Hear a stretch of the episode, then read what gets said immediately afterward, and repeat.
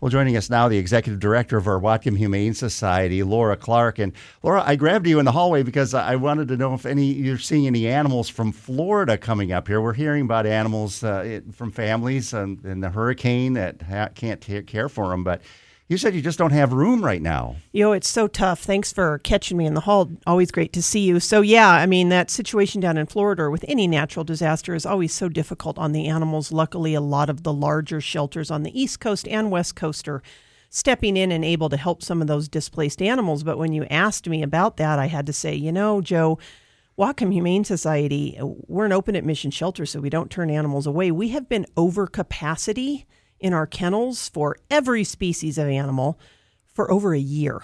Wow. It's real tough times in animal sheltering. And this is a trend that I'm seeing in talking with my colleagues all over the, the nation in animal welfare. This is a nationwide problem. It's not just local here, but it's really having an impact on our local animals. Why are you seeing so many animals, do you think? I think it's a combination. A lot of people did go get those puppies during the start of COVID, and now life's getting back to normal, and they're realizing that they don't have time for a young, active dog that may have developed some behavior problems. We're seeing a lot of young dogs with um, who haven't been necessarily socialized very well. That's having an impact because those aren't dogs that are moving in and out of our adoption kennels quickly. Um, we're seeing a real pet overpopulation problem um, here locally with kittens and small animals coming in. And right now at the Whatcom Humane Society, we have over 100 cats in care. That's a lot of cats. Wow.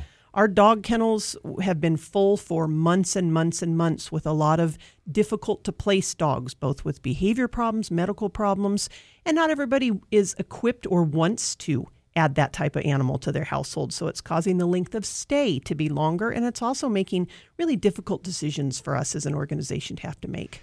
Well, how can people help out? I, I I'm sure. I mean, are you still seeing the numbers of people coming through to consider adoption, or has that dropped off? It's dropped off a little bit, and also people do want they want an easier animal, and that's there's nothing wrong with that. People need to adopt what works for their family. So, if I had to, my my best advice to the community is if you want to want to see things change in the, the world of animal welfare and you want to help the animals in our community, first thing you can do is spay and neuter your pets um, and support agencies that offer spay neuter services to the public because a lot of times people want to do that, but it's a financial barrier. Other things is if you're a landlord or a property owner, being reasonable with your tenants about allowing them to have pets. We see a lot of animals coming into the shelter because their landlords won't, won't allow it or it's too prohibitive financially for them to pay pet deposits, things like that. So that's a real problem in our community. And then, of course, just adopting, not shopping um, making a lifetime commitment to your animal. If you are having um, difficulty with a behavior issue, reaching out to a trainer first to work on those issues rather than just giving the animal away or dropping the animal off at a shelter.